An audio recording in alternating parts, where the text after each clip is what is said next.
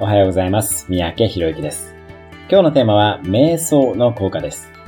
瞑想、マインドフルネスなどとも言われますが、瞑想すると様々な効果があります。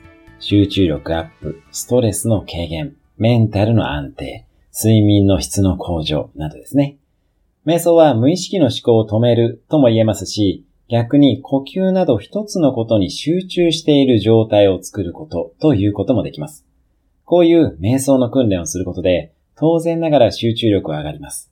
また余計な悩み事にも惑わされなくなるので、ストレスが減ってきます。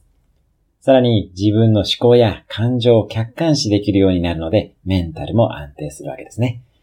睡眠に関しても眠れなくてもベッドで瞑想の状態を作ることで心身を休めることができます。